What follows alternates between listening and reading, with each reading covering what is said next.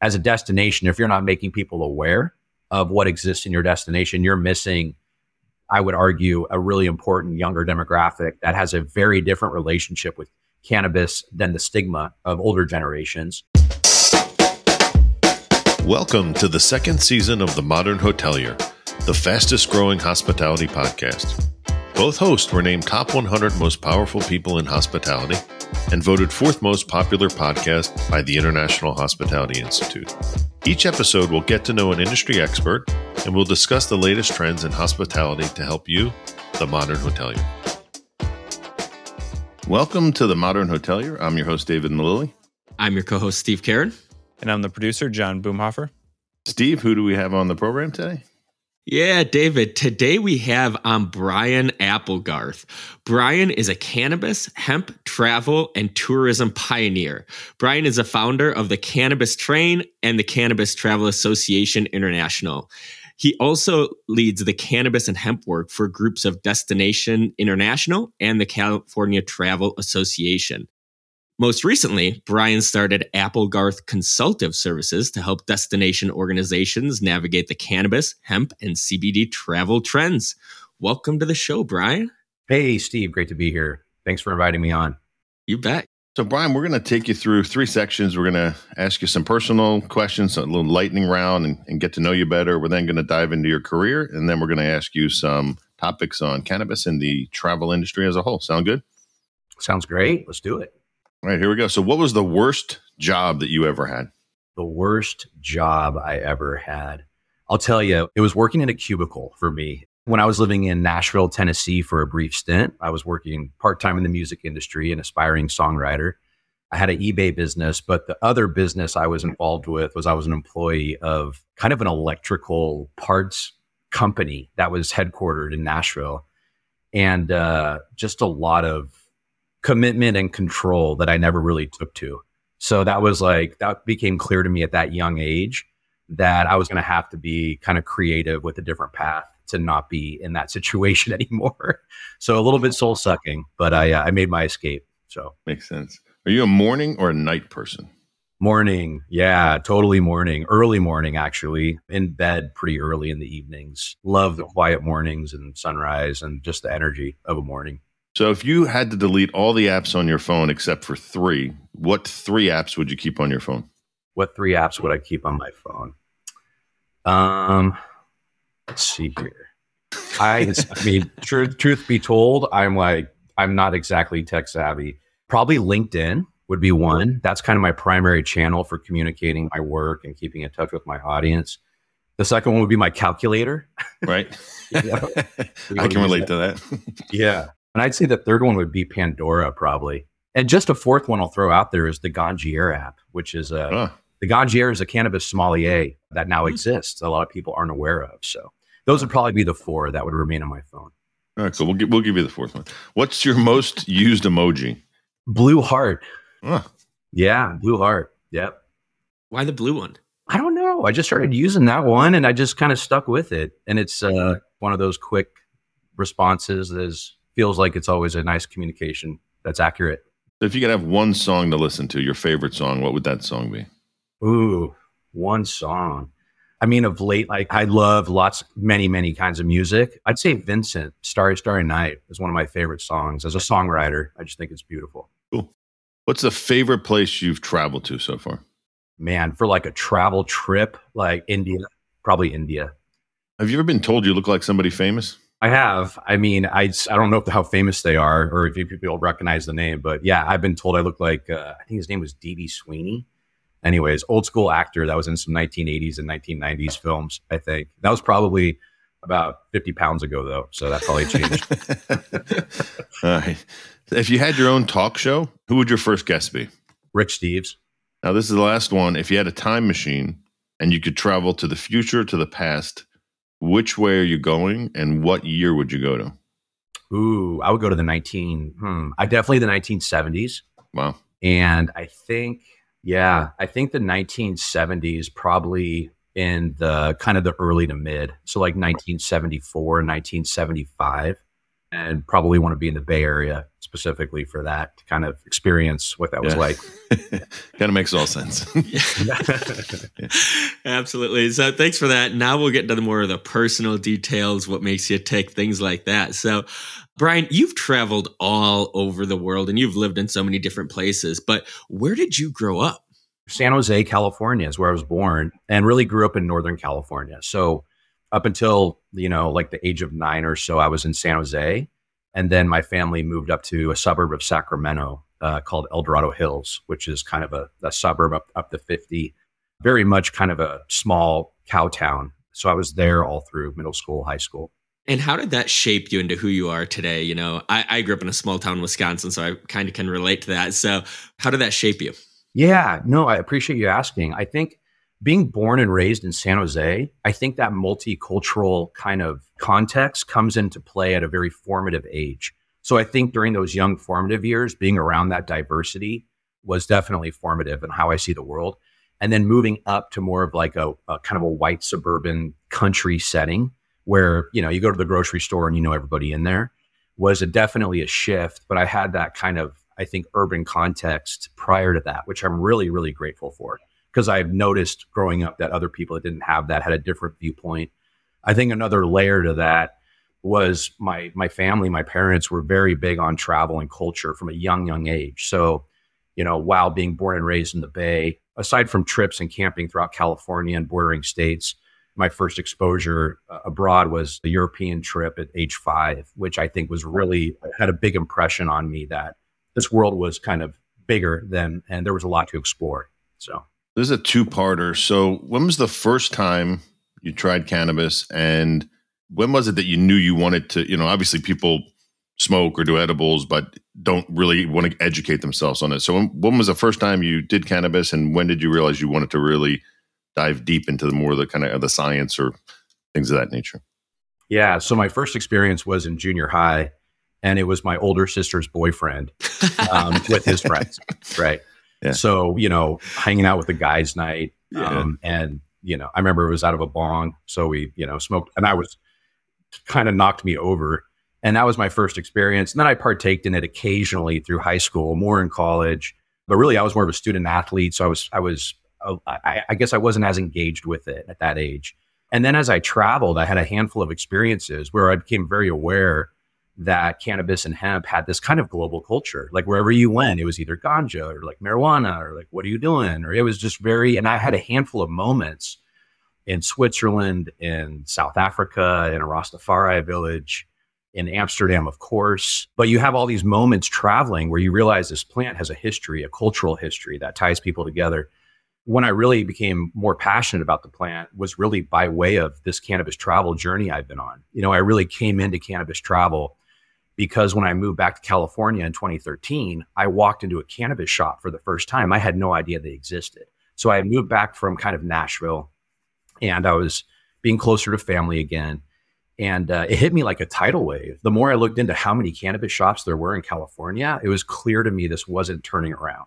And that's when I started thinking about this opportunity of, well, what does it mean for the future of cannabis travel? Because I love travel and I love culture. And this might be a nice entry point to support and be part of the California travel industry and experience. What happened that was unexpected was I started going down this cannabis and hemp rabbit hole and learning about the history of the plant through a cultural lens, going back to ancient China and Greece and India. And I became as passionate about the capabilities of the hemp and cannabis plant the more that I studied. So I became obsessed with just kind of ingesting content, documentaries, information, studying the biology of the cannabis plant. I have a couple certifications that tie into cannabis therapy, consultative services, as well as this Ganjier cannabis sommelier certification. So all of that, I, I find myself today at this intersection where I'm really an educator at the core through data and beyond, just really, I think, accurately reframing the truth around hemp and cannabis. And I constantly go back to, wow, this plant has been out of our reach only since 1937, less than 100 years. Just prior to that, in the early 1900s, it was on the shelves of pharmacies. It was in the US medical pharmacopoeia. It was like a full on medicine. And then all of a sudden, less than 100 years ago, it got removed. So when you start thinking of cannabis and hemp from a co-evolution point of view with the human species, and you understand the biology of the human endocannabinoid system, which is a system that's the master modulator for all of your other systems in, in your body, cannabis and hemp work at an extremely intuitive high level with this system to help steward well-being and balance. So I'll stop there because that's the rabbit hole I went down. But when you start understanding that, it becomes wild because you're like, these plants can make the world better. They can make people happier and healthier. And travel is a platform for people to experience and educate with a hands-on way. I kind of found myself surprisingly at this intersection where I think cannabis and hemp has kind of matched my passion for travel and culture. Sure. Do you have a favorite strain right now? I mean, I always kind of bend back, back toward Blue Dream just because it's such a good, it's got a unique composition. So Blue Dream is a very popular strain. It has basically a co-dominant terpene profile, which is a unique chemometric for cannabis cultivars and strains. So Blue Dream's one of them. I always love Harlequin is another one, which is a very balanced high CBD strain and product. I'm also really enjoying cannabis beverages these days. I mean, you have immense innovation in the beverage scene. So, you know, Maison Bloom, Cann, you have Pabst Blue Ribbon. So I really do appreciate kind of the experiential side and trying all these new products that that like come out to see what are the effects, how do they taste, what's the innovation like, what's the packaging like. So yeah, those are some of them. I, I know there's another strain out of Desert Hot Springs, typically called Burst, which is a nice kind of energetic vibe. So yeah, there's a few strains depending on the time of day and what kind of effects I want and what's the setting I'm going to be walking into. So you spent some time at Oaksterdam University studying business of cannabis. Is that when you really started to get serious about this yeah, from a career standpoint and really, you know, diving deep into it? On the cannabis side, yes. I mean, my original kind of degree was from UC Irvine in international relations and I wanted to work for the UN. So I was always kind of geared toward this international, global approach to whatever I was going to do. And you know, when I when it became clear to me I didn't want to work in that kind of space, you know, I started looking at cannabis and how can I educate myself. And it just so happened that I was living in Oakland at the time, working in the new home building industry, actually, with for Lennar, the home builder, um, in the East Bay. And I became aware of Oaksterdam University, which is, I mean, it's kind of known as the Harvard of cannabis at that time. They've been doing education for decades.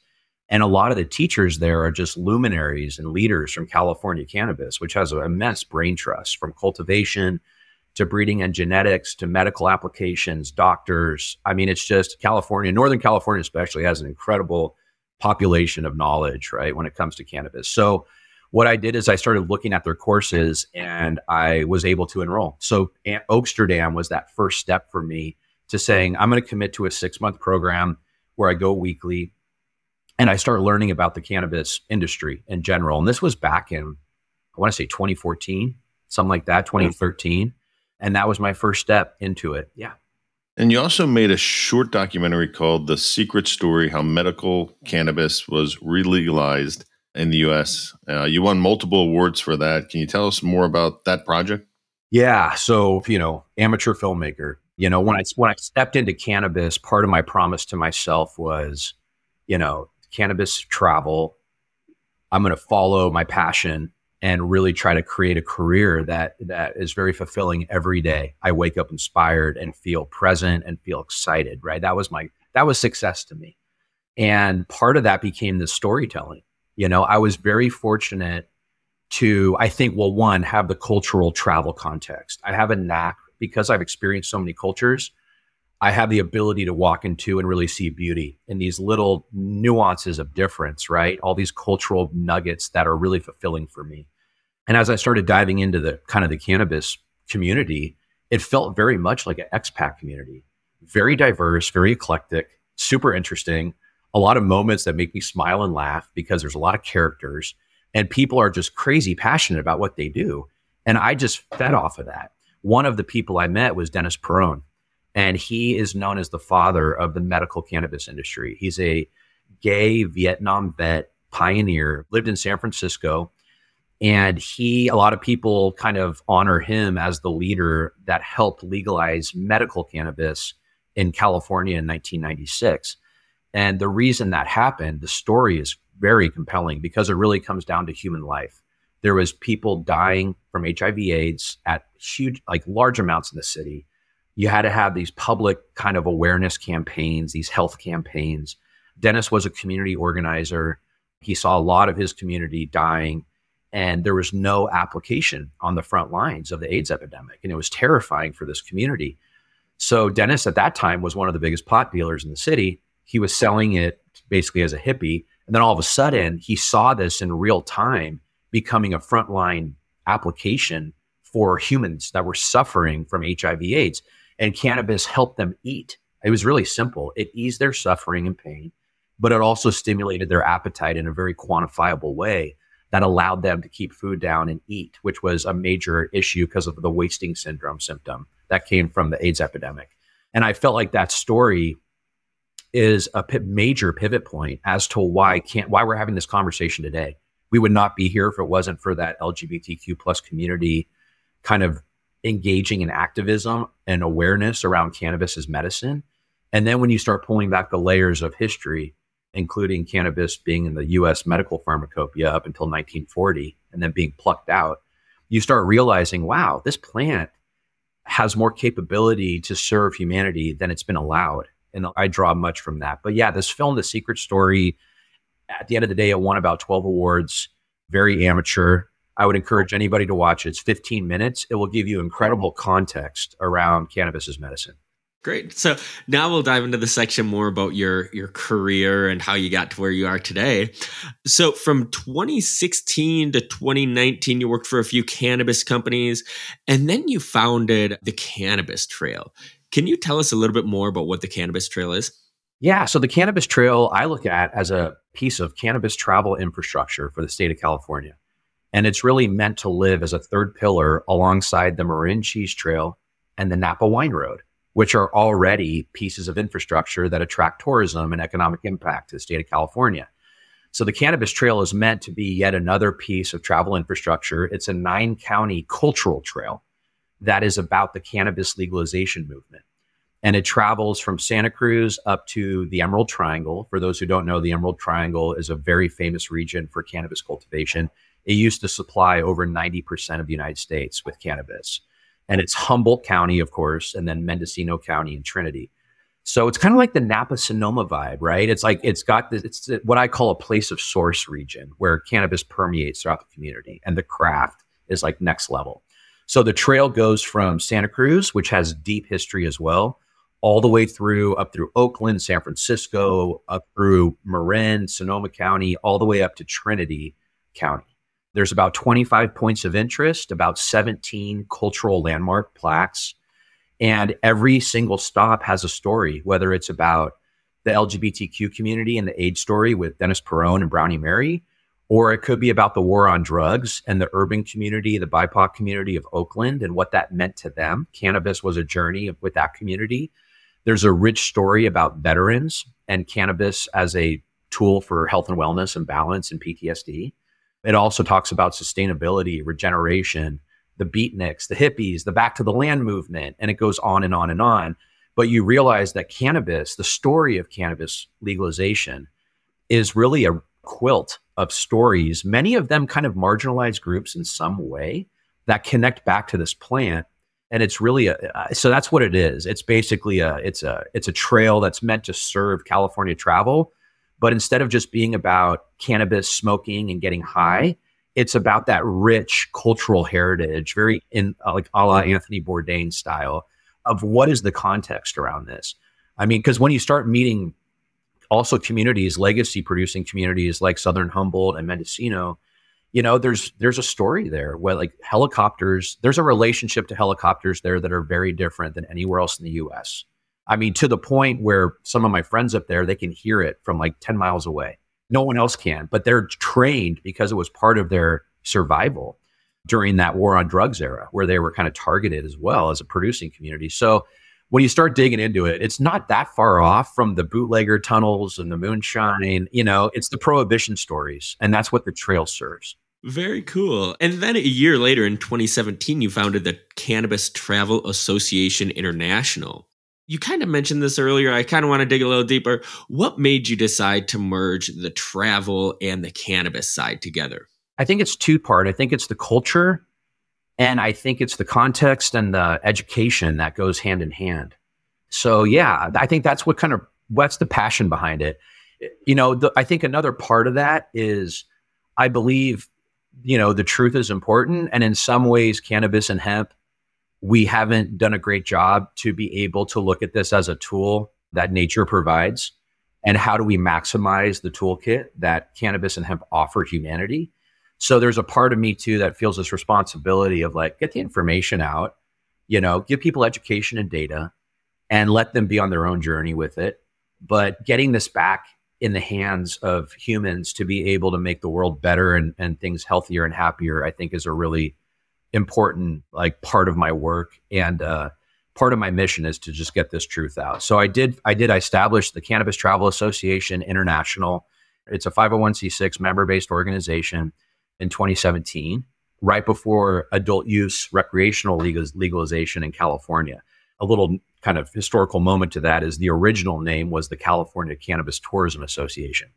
And we did that for two or three years, but we kept getting all this attention from outside California and outside the United States. So we decided to pivot the brand toward an international footprint. And the three kind of core pillars of that organization are advocacy, education, and networking. So just bringing people together around data and helping facilitate, you know, information and education and partnership opportunities or networking. So you also led the cannabis and hemp work groups for Destinations International and the California Travel Association. In working with them, what trends are you seeing? Yeah. So, you know, with the California Travel Association and Destinations International, the audience are DMOs, right? Destination organizations. So when it comes to cannabis, it's interesting because because it's a burgeoning trend, both hemp and cannabis in the in the visitor economy, everywhere from airport to hotel to attraction to restaurant to tourist information office. You start seeing how cannabis is unique because it's really not business as usual. The marketing landscape's a little different from hemp to cannabis, right? And understanding what's possible there from a marketing point of view there's also the need to understand your destination and being able to assess what exists in your market and where are your assets and storytellers that are on brand for your destination brand and how do you even go about analyzing that with the data? And what are the tools? So you know both task force have a toolkit. We're constantly providing you know tools for dmos to be able to understand and strategically navigate the hemp and the cannabis space. I think one of the most signature trends of hemp and cannabis both is that because it's so new and the data is so young and people are afraid of the stigma, it inherently becomes a little bit about destination development. Whatever destination I, I end up working with as a consultant in a deeper way outside of the task force as, as kind of the subject matter expert advisor consultant, the first phases are always you know stakeholder engagement. It's not uncommon to meet with the mayor or the police or you know economic development. And i don't know that every other consultant can say that. And i think the reason is is because i bring forward the the data the case studies the information and i become an educator and uh, just an ally for the destination navigating this sometimes from an industry development point of view and how that dovetails into travel is okay xyz destination when you're identifying where to put or where to award cannabis shops in your city, how many are in tourist destinations? Is it accessible? You know, are these operators thinking with a hospitality mindset or is it very transactional for a resident, the low price leader buy? So the visitor economy becomes, it kind of really magnifies the unique difference between serving your residents and your communities and having public safety and access and education in mind versus serving the visitor economy. So I think those are some of the unique trends I see. Everybody's hungry for data, education, and content, but then sometimes they get stuck with marketing. But I will say there's a lot of mainstream marketing outlets now where it's starting to become a little bit more business as usual. So staying up to date on that and having this first mover advantage is a big part of my world is big earned media opportunities.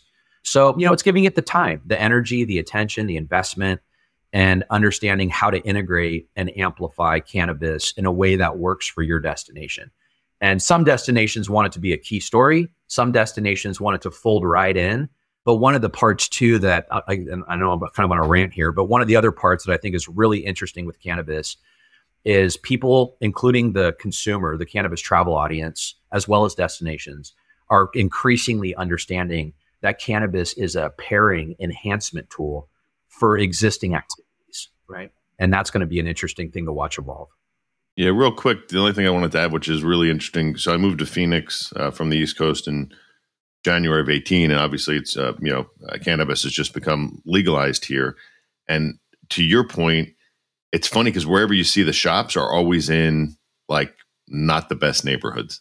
They're not near where there would be, you know, it's not in, in prime location in Scottsdale. It's like, you know, farthest East Mesa, you know, you know 10 blocks off the highway and you know and it's not they're not in, in great areas which is interesting. So it's a, it's a very good point that you made. So this is kind of cool. You were the sole advisor on the first ever national research on the cannabis travel audience in the us can you tell us about that experience? Yeah. Oh tell me. I mean it was first off it was amazing. So how that came to be was i was uh, speaking at the american hotel and lodging association and I ended up speaking right after Peter Yesawich, which is like this kind of research guy. And so Peter came up to me after and was like, we should do something. This is great. So that was the beginning of that collaboration with MMGY Travel Intelligence. And uh, very grateful for that. And Peter was incredible, and, and Chris and the whole team over there with bringing me in. And also, I mean, I was learning, right? This was my first time really learning how the travel industry looks at understanding an audience and and that. So it was a great experience. It still is. We just got the recent data back last week from the 2023 Portrait of the American Traveler Cannabis module that we co-developed. So that's going to be announced in the near future. The findings there. But yeah, just an incredible experience. I really am grateful for like the knowledge I was able to garner. Also, I'm able to help through the questions. I'm able to help people understand the wide range of travelers that exist today for the cannabis travel audience. You have like the cannabis connoisseur, the avid user. You have cannabis wellness and well being travelers that are very much, if you look at yoga, a lot of the data just shows that people are understanding that cannabis is a wellness trend and that's where it centers around. And then you have the canna curious, the ones that want to dip their toe in the water and have some kind of experience, but not necessarily consume, but they want to go in and take the selfie and see what a cannabis lounge looks like. And it's the curiosity of a traveler. So I'm really grateful because I've been able to participate in the questions and the structuring around how we look at the data and what are we measuring and why. So it's been like an amazing journey. And then it's just gone from there. I've been working with other, other kind of data companies too in travel on the human movement side and understanding kind of the foot traffic and how it moves the needle in relationship to the marketing and campaigns that are being deployed. So it's becoming more sophisticated, all the interconnectedness of cannabis. So yeah, that experience was incredible and it still is. What's the one stat or one thing you found about from that study that was your favorite fun fact or statistic that you guys found? I mean, the most recent one that I think is like, it doesn't have the whole sexiness around effect pairing and understanding that cannabis enhances art and all this stuff. But right now in the United States, the cannabis travel audience is over 70 million people. It's like 72 million. So the audience is there. And you know, not surprisingly, it it leans, it goes across generations, but millennials and Gen Zers, I mean, they're they're choosing destinations where they have access to a cannabis experience. So if you're not as a destination, if you're not making people aware of what exists in your destination, you're missing, I would argue, a really important younger demographic that has a very different relationship with cannabis than the stigma of older generations. And they're choosing it over alcohol sometimes and over other libations because it's not as it avoids the hangover, the calories. I mean, it goes on and on, right? So, so Brian in Denver, one of the things that amazed me when I was talking to you was we touched on it earlier a little bit the pairings and how cannabis can enhance certain things. So, if you could just take us through like maybe four or five examples of that, because it blew me away when we were talking in Denver, th- this idea about pairing cannabis to either you know food or an activity. So could you take us through maybe four examples?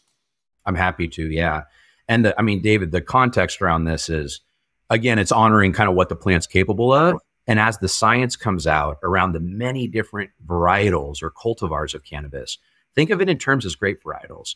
Cannabis is a flower and it has a lot of different types of flowers that smell different. Some smell like floral, some are more kind of citrusy, some are more fuel smelling. And it's because the plant is so ancient, it's so evolved, and the chemometrics or the therapeutic compounds that are housed within each plant is a really robust toolkit, right? So you're kind of nodding toward this catching trend in mature destinations like California called the effect pairing method, which is essentially this as food pairs with wine, cannabis pairs with activities and experiences. And it's kind of a reimagined way of thinking about cannabis microdosing that is becoming a trend in mainstream culture, small amounts of THC that allow you to feel lighter, happier, less stressy, right? And it also puts you in a context of what they call flow state, which means that you're incredibly present and you're able to fully engage with a setting or an experience in a way that's very rewarding. It kind of lets the the stress of the of, of the future or depression of the past kind of melt away.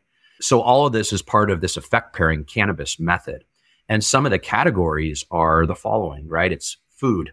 So there's a handful of cannabis cultivars or varietals that are known to stimulate appetite, accentuate palate, flavor, taste, and texture. In another decade, in another time, this would have been a frontline medicine, right? Or it would have been the munchies with Cheech and Chong. In today's world, people are looking at these specific cannabis varietals or cultivars as precursors to food experiences at the right kind of dose and, and ingestion method. And it's not just smoking, it's beverage as well. So you know, cannabis is the new vermouth is kind of a way to sum it up is that cannabis is an aperitif and a precursor to a Michelin star meal. And that's the foodie effect pairing category. The other effect pairing category that I utilize often is art. So, you know, certain cannabis cultivars kind of support with enhancing sound and, and colors and shapes, as well as kind of interconnection and like a little bit of divergent thought and seeing things that you wouldn't see without so there's a bucket of cannabis varietals that are now being seen as kind of an aperitif to an art experience, whether that's performing art or whether that's a museum or whether that's self creation, like puff and paint is, is like a new trend, right? Like, like a wine sip and paint. And then another category that goes hand in hand is uh, nature, right? There's some strains, there's some cultivars or, or, or varietals of cannabis that have a more citrusy smell typically that are more energizing, just like when you bite into a lemon, right? There's this therapeutic compound in some of these plants called limonene, which is the same terpene profile, the same essential oil that you find in lemons. And when you bite into a lemon, you wake up, right? So when you ingest cannabis that has a strong limonene or citrusy, it could come in grapefruit, it's got a bunch of different types. It will be more awakening and be great for like time in nature and a hike and things like this. So this effect pairing cannabis method, I believe, is going to be the future of like trend, and it already is catching in, in trend setting destinations like California. And it's a really nice tool for a visitor to be able to look at their itinerary and say, what are you doing while you're here? You know, how experienced are you with cannabis? What's your preferred method of ingestion? And would you like to enhance any of your experiences in a very targeted way? So there's terms like targeted sensory enhancement that are part of effect pairing. Flow state, what is your journey, right? So if you think of mindset and setting, like the old psychedelic days where they talk about set and setting, set and setting. Today we talk in terms of kind of mindset and setting or what environment, what activity, what experience are you walking into and how are you priming your senses to enhance that experience in a very vibrant way. And I think this is the exciting, a really exciting part of the cannabis travel trend.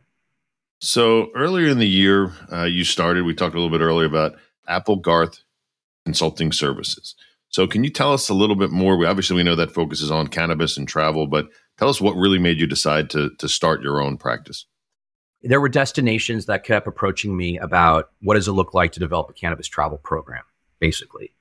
And uh, I went down that path and started working in depth with destinations. And I had been waiting for years, right, for destinations to be to be ready to actually engage and invest in this in a real way. So that's kind of what led to this independent consultancy. It's Applegarth Consultative Services. And what I do is I work with destinations to essentially strategically navigate the cannabis and hemp travel trend. And all of my services are data driven, of course. Uh, it's all data driven strategies. A lot of it leans into content and storytelling.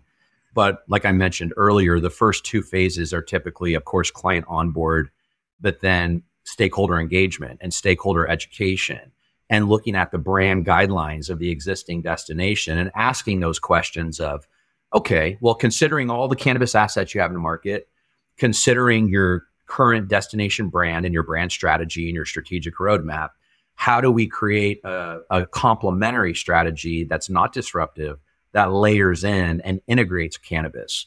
You know, destinations talk a lot about being inclusive. This is putting it into practice. You have a lot of cannabis tax paying businesses that are providing experiences to your guests. And it's it's I think there's a lot of markets today where it's time to start down the path of inclusion, right? And including them in some way. So that's what caused me to start it. And I'm really inspired to continue helping destinations evolve and and continue to grow. You know, and I'm learning as I go down that road as an independent consultant, cannabis and hemp are extremely unique, right? They're they're not business as usual. The marketing landscape's a little more complex.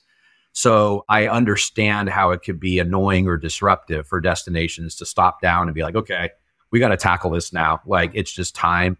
And then being a support with that, right? With the right tools. I'm definitely thinking a lot more these days about, of course, I have the toolkits with Destinations International and the, and the California Travel Association, but I'm also trying to figure out how to continue to scale these very turnkey, high value tools to help destinations strategically navigate it to get to a point where when they're ready to invest in an actual program, you know, that they're kind of well along the path and are able to grow this.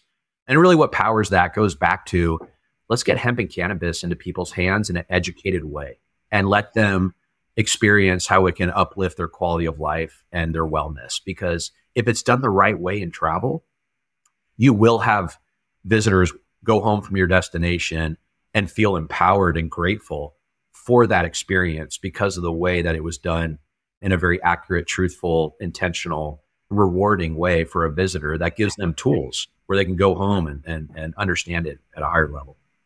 I love that. And kind of shifting now towards the industry side of things, and I kind of want to keep going on this, but what are some of the best practices that you've seen at hotels? Like, how are hotels incorporating cannabis and hemp and really creating these unique experiences for for their guests? And where are we seeing, like, how are we seeing this grow? No, I appreciate the question. Now, hotels are obviously important, right? They are the temporary homes and the pivot points and the information providers for visitors. So I look at hotels as like you have a kind of a tourist information center cap- capability, all while understanding that the hotel has a specific brand and a customer experience that they highly prize and value, right? So what does that mean? Well, before I dive into the work I've done with hotels, I want to paint the picture of kind of what sticking your head in the sand does because I saw that too. Because it's not, this isn't an illicit drug anymore sold by the bellhop or the cab driver. This is, right? This is now a, this is now a above board, more sophisticated experience. So there's, there's this transition that needs to happen to include it. So a couple quick examples of what happens by not being proactive.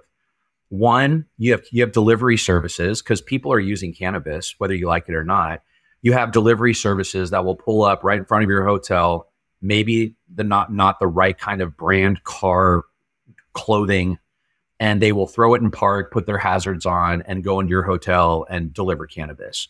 You have no insight into is it a legal delivery? Let's start there. And i mean i'll tell you one of the one of the i think one of the most eye-opening experiences i had about five years ago was typically when I assess a hotel, I go in and I ask the I ask the frontline staff, the bellhops and the valet, like, hey, where can I get some weed?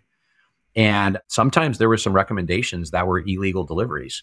So what does it mean for your hotel staff to be giving recommendations on the fly to an underground delivery service that's coming on your property, delivering products that are not tested? And then think of VapeGate and I would argue the risk is exponential and unknown, and it's easily solvable. It's just having, it's looking at cannabis delivery as a service amenity, right? So that's one risk. And that's how to address it is who is your delivery partner? Do you have a hotel menu with kind of five milligrams or less non inhalation products where you're guiding your guests toward what your what is appropriate on property? And that's one of the strategies that I deployed with Farmhouse Inn and Restaurant in Sonoma County, uh, the Fairmont Santa Monica, and a handful of others. Was this kind of bespoke, customized, non-inhalation, low-dose delivery, which solves in some capacity the smoking issue, as well as the over-intoxication issue on property. And now, when a guest checks in, it's not this "don't ask, don't tell." It's you have a solution that is on brand for your destination. Something else I saw was uh, housekeeping, you know, eating a chocolate off the, the nightstand and that they left behind and uh, you know they're falling asleep three doors down right? so you know as part of your onboard when you have a guest check in you know having good information to provide and say hey any cannabis you don't use you can either drop it off down here or just make sure you throw it in the wastebasket before you leave or having some kind of disposal communication to at least mitigate it as, as, a, as, a, as an attempt and an effort so I think this comes back to what is your customer journey for those who are cannabis interested?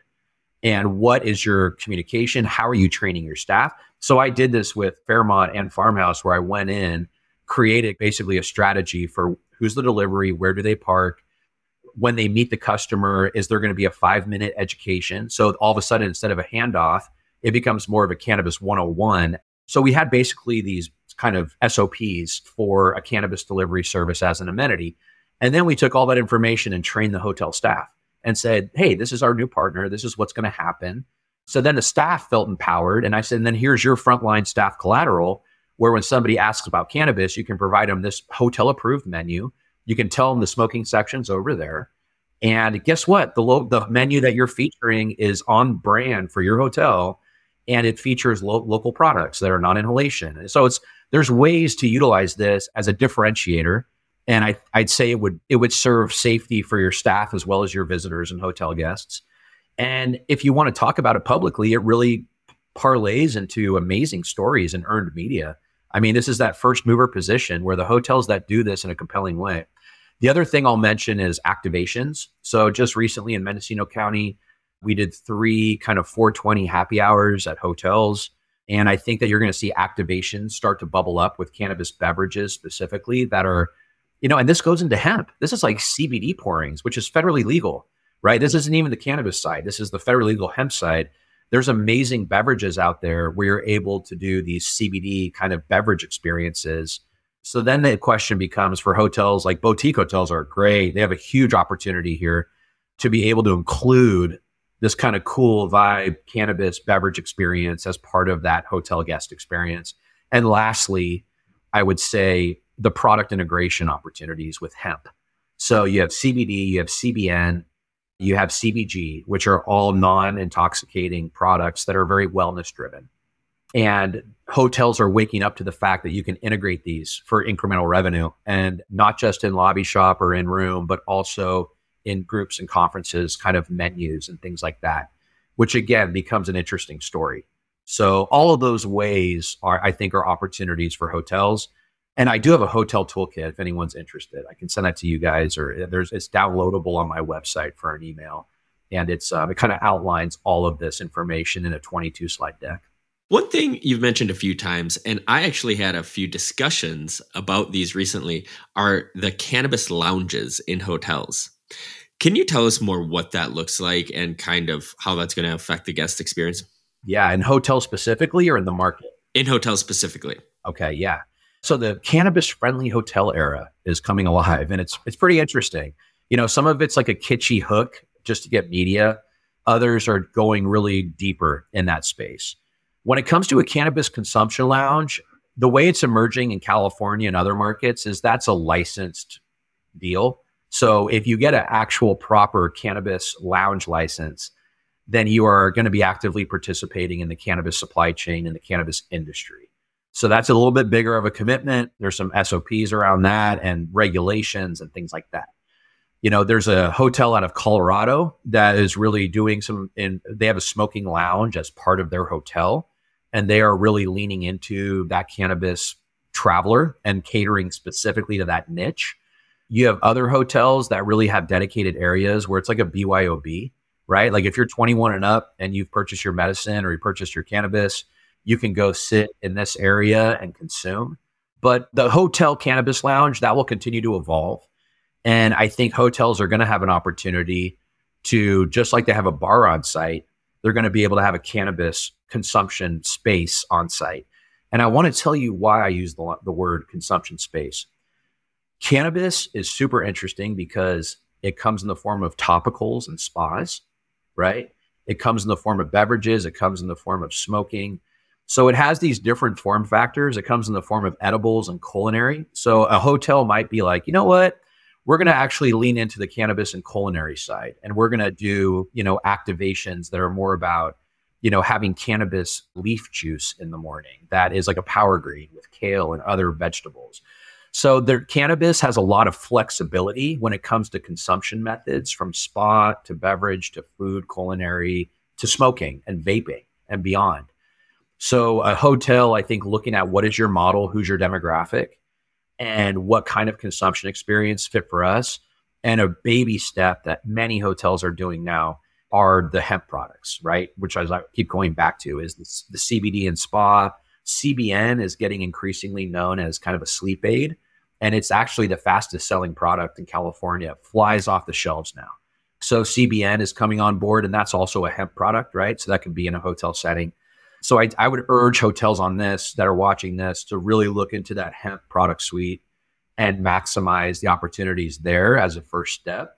And then those that want to be a bit more aggressive, definitely keep your eyes open about what are cannabis consumption strategies in a deeper way as that licensing and regulation landscape matures. You know, when you look at alcohol licenses today in California, it's over 100 cannabis has like I don't know in California 20 something like that. So you see how young it is, right? So when we met at ILC, we sat down on the couch there in the lobby and gave us some great data. So you, earlier we talked about the 72 million audience. So what are some other data points that people listening or watching would be like, "Wow, didn't know that." If you got some other numbers, you can kind of throw at us. Yeah, I mean, so the cannabis travel audience skews extraordinarily higher as sustainable and regenerative minded. Anytime you hear about sustainable regenerative tourism and audiences, the cannabis travel audience is very much that. Also, time in nature is like somewhere we constantly see this like kind of high skew. The cannabis travel audience also skews higher as foodies, self identifying as foodies. Actually, they also skew higher as wine enthusiasts which is interesting because I always kind of see this battle at the industry level between wine and cannabis. And it's like complementary, you know, it's like this is the same customer. They like libations and they like to, when in Rome, indulge, you know, it's kind of that mindset. So whether it's food, wine, or cannabis or craft beer, it kind of all is this similar profile. I think another kind of cannabis, tra- I mean, I, I guess I want to really impress that Gen Zers, over 70% of Gen Zers choose a destination where they have access to a, a modern day cannabis experience. Yeah. So when you're thinking about the future of your destination, bridging the gap of stigma from the older generations to the younger generations is part of that exercise, right? So it's like, you know, preparing. And I guess the other one, it's kind of, I've mentioned it, but from a data point of view, the data's there, is you see cannabis being associated with yogis and wellness you know, cannabis is inherently a plant based medicine that balances your body and drives well being and wellness. I think having confidence in that from a data perspective and knowing that you can very authentically and accurately weave it into your model from a wellness point of view, that is the modern day cannabis travel trend.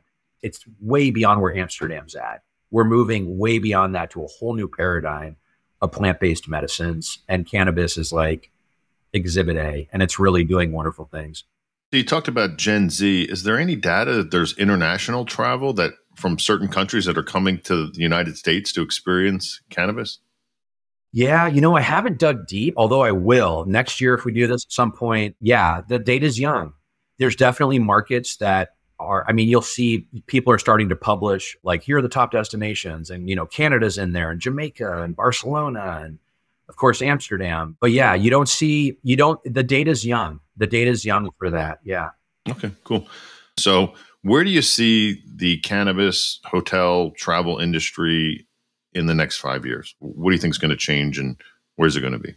I think we're entering the era of the cannabis. Well, for the mature destinations, which are destinations that I would say have had legal cannabis for two years or more at this point, or three, I think you're going to see the hotels kind of merge in and follow the lounges in creating the cannabis experience economy. And I think that that, you know, footnote that that includes hemp for hotels. So as the cannabis lounges and the cannabis consumption spaces open up, and just to remind you, like even in destinations like West Hollywood, if you look at the lounges that are approved and coming on board, two of them are wellness spaces. Like it's it goes way beyond just sitting smoking weed. It's going to really shift people's perspective. So I think that the lounges we're taking off right now in California with the cannabis experience economy. Hotels, I think, are going to follow suit with with hemp being the centerpiece. And I believe that aside from a product integration point of view, I think that's going to be the first kind of continued step is to go beyond the CBD massage and to have CBN and have lobby shop items. And I think that's going to dovetail into kind of programs and activations for hotels that I think the obvious one is like a like a CBD happy hour tasting, just like a wine pouring.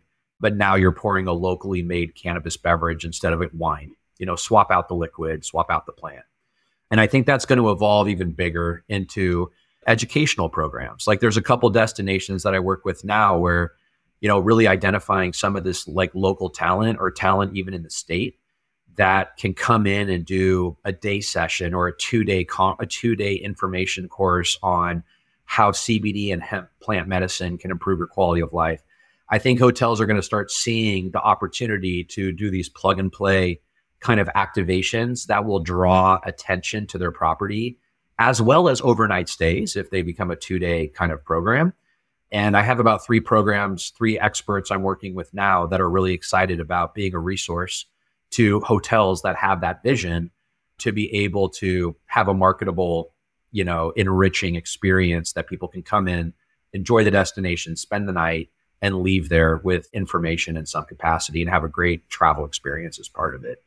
So I think that's how hotels will continue to evolve. And I think that also the so some of the data that we recently got that I'd love to send you guys once it's made public is this hotel. We have a little hotel section we did this year with the uh, portrait of the American traveler, which gives a bit more context and data points to hotels. So I think that's my way of saying the data needs to be more rich. Like we need to keep gathering the data, proving that you know cannabis also is part of the heads and beds conversation and you know, just because you're a cannabis traveler doesn't mean you go sleep under the bridge. Like you're staying in a hotel, and you know, uh, part of it. So yeah, so the data is key to that. Driving all of it. So I left a pause there because John will probably kill me. We might have to cut this out. But uh, so there's a labor sh- there's a labor shortage. Uh, newsflash in hospitality. Maybe cannabis is a solution. So maybe that chocolate is infused with something that has the housekeeper clean more rooms in a shorter period of time. But uh, a little bit anyway, more energy. Uh, yeah. yeah. I mean, I, I, hey, there's all there's all kinds of ways it can help. I mean, I even did a, I even worked with a hotel where we did a full sustainability strategy where it was hemp hemp towels and hemp clothing. I mean, it was like basically bringing the sustainability of hemp forward in a hotel. And I, you know, I think that there's opportunity there of like, hey, we're sustainable. We just integrated hemp from an ancillary product point of view, not cons- not a consumer product. Very cool. Well, we're going to wrap up here. Uh, John's been listening uh, this entire time. So he's got one final question for you, Brian, and then we'll wrap it up. So, hearing you talk about cannabis, you talk about it in a very sophisticated way. Growing up in high school, you just hear it talked about as weed, marijuana, all these things. So, like, what I'm I'm wondering like what is the connotations of each different word? What's the proper way to talk about it, or is it just like what's what's culturally success, uh, acceptable? Like what does it matter what words you use? Yeah, that's a great question. I mean, for the context of this conversation in this audience, the right word is cannabis. You know, it really is. You know, if you think of Eskimos and the word snow, right? Lots of different words for that because the culture is so profound around that word and its influence. I think cannabis is the same from the global level. So everything from weed, ganja, reefer, pot, you know, it goes on and on and on, right? In today's world, there are some phrases, there's some phrases that are just slang.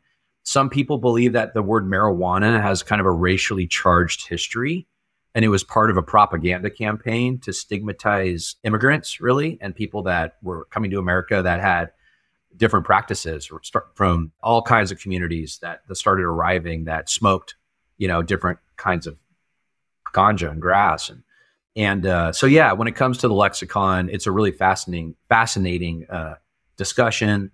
I think the most interesting point is I attribute it to kind of like that word that is really flexible because it's so culturally relevant and it's influenced so many cultures. The appropriate word today, I would say, is cannabis. The caveat there is cannabis and hemp are the same plant. And we've created two different words based on the the effects of the cannabis plant, which has over 0.3 THC, and that is that is a human construct for regulatory purposes. But cannabis and hemp are the same plant. All the ones that fall into the hemp word are ones that have very low to none intoxicating capabilities. And that was from a regulatory controlled substance kind of point of view, where then cannabis is the one that gets you high.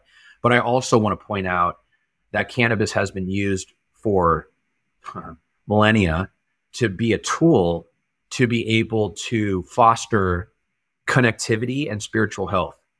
And the effects of cannabis were very much used by many global cultures as a vehicle to help connect with the divine, which in the description of that are some things that we can't see or can't touch, but we know exist. And, you know, cannabis being used in that ceremonial capacity, I really hope that we find a way to do that in the future. Just like the green tea ceremony in Japan or the kava ceremony in Fiji, cannabis has this sacrament, sacramental history and cultural context and when it's used with that way, with purpose and intention, and not just consuming, the power that it brings to really, I think, drive health and wellness and balance is really significant. So I know I kind of went off topic. The word is cannabis, but I think I think understanding the power of how to consume something that has really power, really interesting effects in a very mindful way is part of the responsibility here as we make this a mainstream travel trend. Well, Brian, I think I can speak for the group and I think I can speak for anybody who's going to watch or listen, but the concept and hearing you talk about cannabis and travel is is truly fascinating. I mean, it is uh it's something that I think probably, you know, John, Steve and I walking into ILC in Denver weren't ever thinking we were going to be doing a podcast on and it's uh it's been really cool. That brings us to the end of another modern hotelier and Brian, this is the part where we would like to ask you to, you know, plug away. Where can people find find you, find more out about your consulting company? Yeah, great. If you're if you want to learn more about my work and, and access some tools, most importantly, the hotel toolkit, you can go to my website, brianapplegarth.com. That's B-R-I-A-N-A-P-P-L-E-G-A-R-T-H.com. Under the toolkit drop down, you can go ahead and, and, and access that 22 slide deck. That's all about can, uh, hotel strategies when it comes to hemp and cannabis. You can find me on Instagram at Brian at Brian C Applegarth. Yeah, those are the two best places. Also LinkedIn. I'm very active on LinkedIn. I have a newsletter you can subscribe to that I put out weekly. It's the Cannabis Travel weekly newsletter, and I, I invite conversation and curiosity. And and thank you for uh, for for listening to this podcast. Thank you. Well, that does it for another episode of the Modern Hotelier. We thank you, Brian, and uh, we really appreciate it. Yeah, thank you guys. Thanks for including this conversation. I'm grateful. So, thank you. You're welcome. Thank you. You made it to the end of the Modern Hotelier. Thanks for listening. The Modern Hotelier is produced by Make More Media. Make sure to like and subscribe if you're watching on YouTube or follow wherever you get your podcasts. If you know of a guest or sponsor that would be a good fit, feel free to email us at hello at themodernhotelier.com. Thanks and have a great day.